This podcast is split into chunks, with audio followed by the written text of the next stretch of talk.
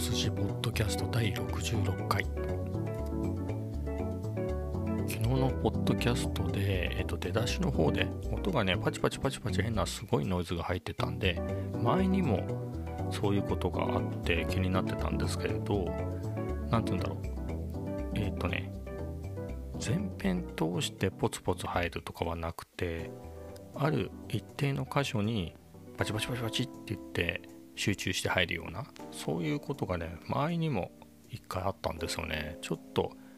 まあ、気になる点で言うとオーディオインターフェースかなっていう気がするんですよね、まあ、これが悪いのかっていうよりはボリュームですかね。ボリュームの設定が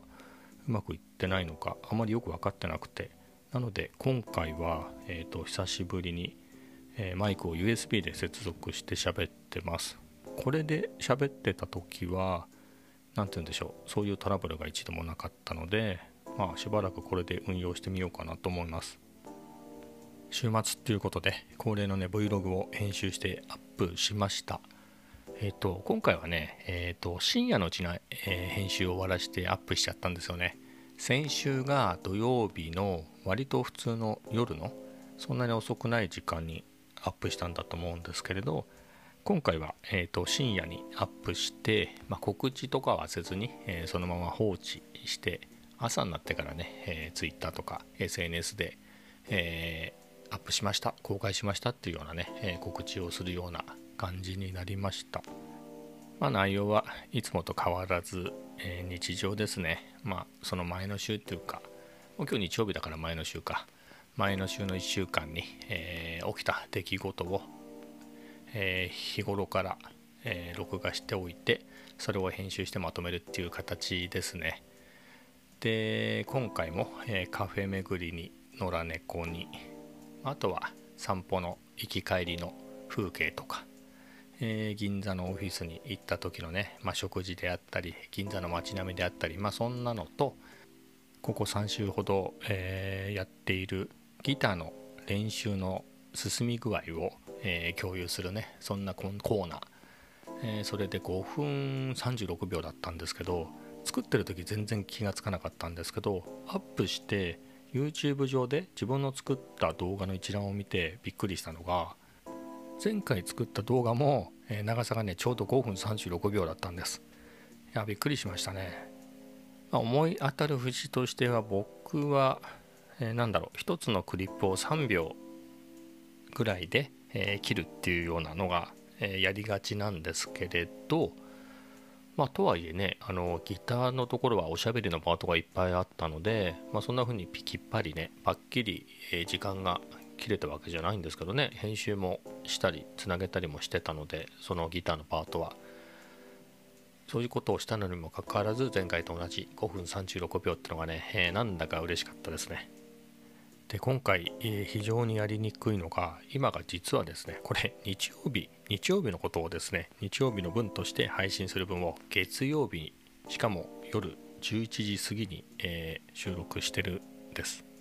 まあ、というのも何日か前からずれてきてるんですよね、えー、昨日土曜日の分を、え日曜日に 収録してアップしたのでなのでね昨日のポッドキャストも今日はって言ってね今日のこと土曜日のことを喋ってるはずなんですけど実際に撮ってるのが日曜日だったもんで昨日は昨日はってあの後半ね、えー、今日って言うべきところを昨日昨日って言ってしまってたり、えー、そんな感じでですね自分でやっててもねこれを先に告白しないと非常にやりにくいですね。もう一日経っちゃうと昨日のこととかがねそんなに覚えてないんですよね。いつもね、えー、当日当日その日の出来事を喋ってる分にはえー、今日のカフェ散歩はみたいなことでね本当に記憶が鮮明なんでやりやすいんですけれど1日経っちゃうと例えばカフェ散歩今日も行ってるんでで昨日ね昨日日,、えーと、日曜日に土曜日の内容土曜日のカフェ散歩のことを喋ってるからもうそういうのでね混乱してきちゃって確かね昨日撮った内容で言うとあの純喫茶に行きました。ローカルのね地元の純喫茶に久しぶりに行きましたって話をしたんですけれどそういうこともあってあれ純喫茶行ったの日曜日だったかなみたいなねそんなことを思い出してそうじゃなくて土曜日だったんですねこう改めて確認すると。みたいなことで混乱してしまうので、えー、とこれはね土曜日の分ですが日曜日に撮ってるっていうことを告白しておきます。まあね別に日記ではないからいつ撮ろうがいいんですけどね。なんとなくね僕この日にちがこう何日公開っていうのがあのインクリメントでね毎日毎日毎日1日ずつ進んでいかないと気が済まないたちで、えー、そういうわけでですね、えー、この66話も、えー、きちんと、え4月25日にアップしたことにしないと気持ちが悪いと。今日4月26日でもうすぐ、え4月27日になってしまうんですけれど、まあ、なんでこの時間に撮ってるかっていうとですね今日はえ、奥さんがお仕事がお休みだったのでずっと家にいまして、まあ、別に家にいるのはね、まあ、それぞれの自由なので、えー、まあ、なかなかねえっ、ー、とポッドキャスト撮るから静かにしてってのも言いにくかったのでまあいっかまた翌日に撮ればいいかなとかも思ったんですけれどさすがに2日分ね2日分貯めちゃうとっていうのは、え日曜日の分と、え月曜日の分を火曜日に取るってなるとねじゃあ火曜日の分も本来なら取らなきゃいけないから3日分ってなるともう、えー、時系列がねバラバラで、えー、わけわかんなくなっちゃうなと思ってそういうわけで、えー、急いでですね今日のうちに、えー、せめて昨日の分を取っておこうとそういうわけでこんな時間に取っています。ま、というのもですね、えー、いつも2時過ぎぐらいまで起きている奥さんがですね、えー、なんか眠いと言っても寝てしまったので、えー、チャンスだなとそれと,、えーと、僕の部屋っていう僕の部屋ですね。部屋は多分隣接してるのが、まあ、ダイニングキッチン。そして、えーと、僕の住んでるところのお風呂。であとは隣の住人の部屋なんですけれど、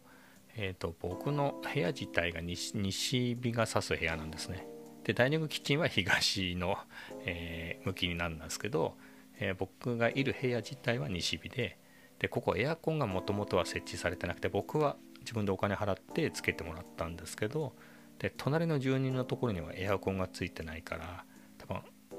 大体ねここは空き部屋っていうか物置みたいにして使ってる感じで生活音みたいなのが聞こえてこないんですね。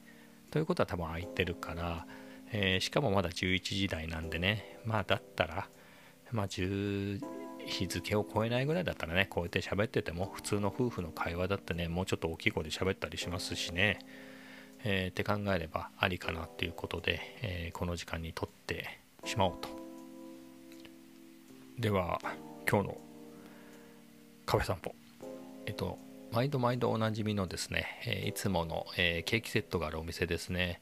えパン屋さんとケーキ屋さんと喫茶コーナーが、えー、一つになってるところなんですけれど、えー、そこでね今日は、えー、ショートケーキを食べました。一応ね頼む時にあの Vlog にね YouTube に載せる時の映え具合っていうか同じのが被らないようにっていうので9種類ケーキセットがあるんでそれを見てこれは食べたかなみたいなので見てね。これはまだ食べてないはずだっていうことでケーキセットでショートケーキ頼んだんですけどね。インスタ見たらですね一昨日も食べてましたね、えー、2日前にも食べてて。えー、かぶりましたが、まあ、それだけショートケーキを欲していたということで、やっぱりね、あの、クリームのね、甘みと、いちごの、あの、酸味がね、やっぱりあの、王道ですね。なんかね、本当にこの今の話をまんま2日前のポッドキャストでもした気がしますけれど、うん、そういう感想ですね。いや、本当美味しかったです。でね、ここのケーキセットもね、9種類コンプリートしてしまったのででね Q3 コンプするぞって言って多分ここ2週にぐらいねすごく通ったんですよね。というわけで映像的にかなり似てきてしまうので今週はあまり行かないようにしないとなと、まあ、昨日行った純喫茶、まあ、そこはローテでもう一回行って2週間行けてない葉っぱカフェに行ってまあ久しぶりにプティサラエボ。すごい名前ですよね。カフェプティサラエボ。由来がまだ聞けないんですよね。その何て言うんだろうな。えー、といつも言ってるケーキセットの店ぐらいは結構通ってるんで、まあ、そういうこと聞きやすいし葉っぱカフェの人も結構気さくなんで喋れるんですけどプチサラエボっていうのがね何だろう。確かにいつも同じ店員さんなんですけど店の作り的にドトールみたいな感じなんですよね。雰囲気もドトールなんですよ。なぜドトールっぽい作りななんだ昔はドトールのチェーンかなんかだったのか居抜きなのかなっていうぐらいドトールっぽいんですよ。な感じもあってそういう意味でもちょっとよそよそよそしい感じがあるんですよね。なのでなぜプティサラエボなんですかっていうのはねまだ聞ける段階ではないと。多分10個ぐらい集めるといっぱい無料になるポイントカードはもう一旦クリアしてるんでそこそこは通ったんですけどねちょっと距離が縮められないでいますね。えー、と話が戻るとローテの話ですね。でそこであとはね、えー、そこのプティサラエボの大きい道路を挟んだ向かい側にミスドがあってそこはですねテイクアウトでドーナツを買ったことしかないんですけれど、まあ、そこもカフェ散歩に入れてみようかなと結構混んでる感じはあるんですけど座席自体は、えー、多いんでまあ、なんとか座れないっていうことはないと思うんですけど落ち着くかっていうとねあとそこはね大映かなんかなのかな。なのでそこにタリーズもあるんですがスタバがないぐらいの街ですからね。えっ、ー、と非常にタリーズですら、えー、おしゃれ感としては貴重で、えー、いつも混んでそうな気がするので1回ぐらい10年ぐらい前に行ったことがあるような気がするんですがまあローテを増やすっていう意味では一度押さえておいた方がいいんですかね。まあそういうわけで今週っていうのか来週っていうのか次回の Vlog 用のカフェ散歩としては、えー、その辺も攻めてみたいなと思います。えというわけで次の話題はまたギターの話をしましょうか。ギターはね最近あのずっと今日先月？先月買ったヤマハの APX T2 この APX の後にちょっとスペースが入るんですね。えっ、ー、と、すっかりそのことを忘れて APX-T2 だと思ってたんですが、APX-T2 ですね。で、まあ、そのエリアこうトラベルサイズのねミニギターを、え、すごく毎日毎日、えー、すごく弾いてるんですけれど、まあ、それ何のためにかっていうと,、えーと、今のところですよ今のところは、えーと、早弾きができるようになりたいなっていう、えーとえー、子供というかですね、えー、高校生中学生みたいなことを考えておりまして、まあ、実際僕が高校2年生の時にもう計算できないですね。多分34年前ですね。にギターを始めた時からそう思ってるんですけれどえっ、ー、とまあ、未だにできないままなのでえっ、とですねそろそろ50歳ということでそろそろ50歳じゃないですね。50歳なのでそろそろえっ、ー、といい加減に弾けるようになりたいなと思ってですね、え練習してるわけなんですけれど、まあ、早弾きって言ってもですね別に僕はこのアコースティックギターでですねあの、えー、早弾きをしたいわけではなくてエレキで早弾きがしたいんですと。ただね、えーと、あれもいろいろ線をつないだりとかいろいろめんどくさいんで、えー、そういうこともあり、えーと、プラスですね、えー、手頃な使いやすい感じのサイズのギターは息子に貸し出しちゃってますんで僕のはあのすっごく変形ギターって呼ばれるものでものすごく際どい形をして結構取り回しが難しいでっかいギターを持ってるんであれをハードケースっていうねあの頑丈なケースからいちいち出してきてえっ、ー、とあちこちぶつけないように気をつけながら弾くっていうのがすごく大変なんですね。えー、というわけでですね、まあ、そういう理由もあっていつでも、えーと、デスクそばに置いといて、えーともう出しっぱなしでねパッと手に取ってっていうためにこのヤマハのね APX T2 を買ったので、まあ、こっちばっかり弾いてるんですけど、まあ、そろそろね、えーと、エレキでも、えー、弾いてみようかなと。えっ、ー、と、息子に貸してる方のやつをですね、えっ、ー、と、もう僕のなんですけど、えーと、それを借りてきてですね、えー、弾いてみたらですね、まあ、自分で、まあ、ここでは弾きませんよ、もう弾かないですけど、ちょっとね、上手くなった感じがしましたね。やっぱり早弾きとかやるのにはね、あの、アコースティックギターのねスティール弦のアコースティックギターってあのテンションがきついしあのそういう早弾きがやりやすいかって言ったらそんなにやりやすくないので、まあ、そういうところでねずっと,、えー、と練習してたんでもうエレキがすごく、えー、弾きやすくてですね、えー、自分が上手くなったような錯覚をしました、まあ、錯覚ではないのかもしれないですね。自分比で言えば、えー、ちょっと上手くなったかなっていうような、え実感がありました。なのでですね、来週の、来週というか、ま、次の Vlog の、えー、ギターのコーナーでは、そのエレキをちょっと登場させちゃおうかなと、あのエレキ自体はね Vlog で紹介したことはあるんですけどね。もう本当に最初の頃から、えー、ギターがね、えーと、1場面としては弾いてるところを取って出してたので、まあ、そういう意味では初めてではないんですけれど、まあ、これは何々っていうギターですよ、まあ、名前で言うとあのスタインバーガーっていうギターなんですけどね。スタインバーガー USA 製のスタインバーガーなんですよ。みたいなところも語ったりするとちょっと時間が稼げてですね、えーと、今回も5分36秒目指せるかなと。このねギターの弦が高い話はしたんでまあちょっと割愛しますけどまあ新しいの買ったんですね弦。まだ書いてないんですけどほんとね僕昔は2週間に1遍ぐらい弦書いてたんですよね。何ていうか、まあ、ノイズが出てくるとかサスティーンっていうかあの音がね伸びなくなるとかえーと、音が出にくくなるとかねあのうんと歪ました時にだったんですけどもね最近はね結構できるだけ引っ張るみたいな、まあ、なんなら1年ぐらい引っ張るぐらいね、えーと、買えないですね。でその僕の背中を押してくれる人がですね、まあ、後付けの理由なんですけどあのマイケル・シェンカーですね。80年代前半は日本では神と呼ばれてた人ですね、えー、ドイツのギタリストですけれど僕も大好きでえー、2回ぐらい見に行ったかな。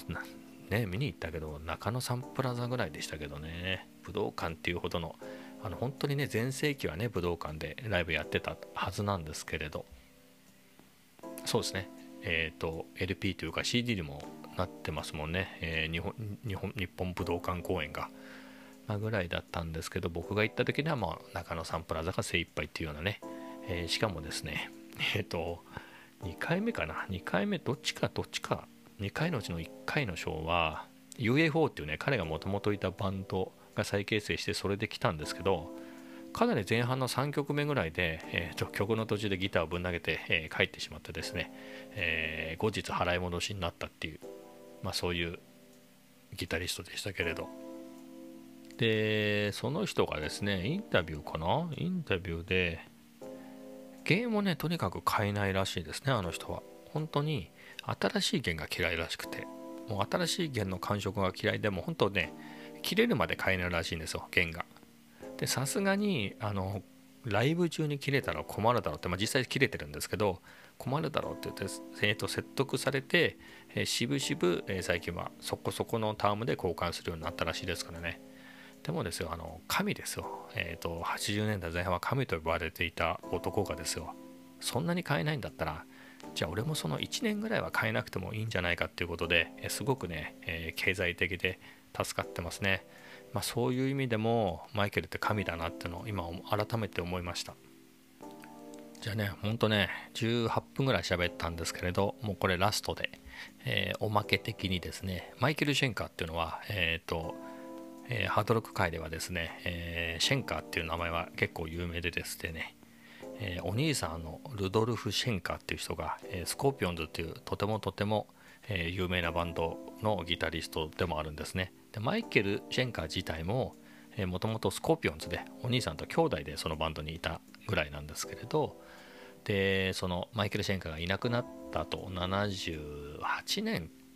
のアルバムかなライブアルバムですね。えっ、ー、とね、サソリ弾爆発っていう、えー、謎の、えー、日本だけそういう変わった名前がついてて、海外では東京テープスっていうライブですね、ライブアルバムがあって、そこのね、ジャケット、昔の LP なんで多分2枚組だったと思うんですよね、昔のやつで。で、パカッて開けた内側かなんかの写真で、あのそのメンバーが横断歩道を渡ってる写真があるんですけど、それがね、銀座ですね。銀座のえーと、並木通りの4丁目と5丁目の間の、えー、横断歩道ですね。ということに、えー、1年、2年ぐらいまで気づいて、僕そこよく通ってるっていうか、まあ、えー、通勤してた頃はね、いつもそこを通ってたんで、なんか、おここをスコーピオンズが歩いたのかと思ってね、すごく感慨深いものがありましたね。今でもスコーピオンズ気分になります、そこの横断歩道を渡ると。まあ、それだけです。では、今日は短いですけど、この辺で。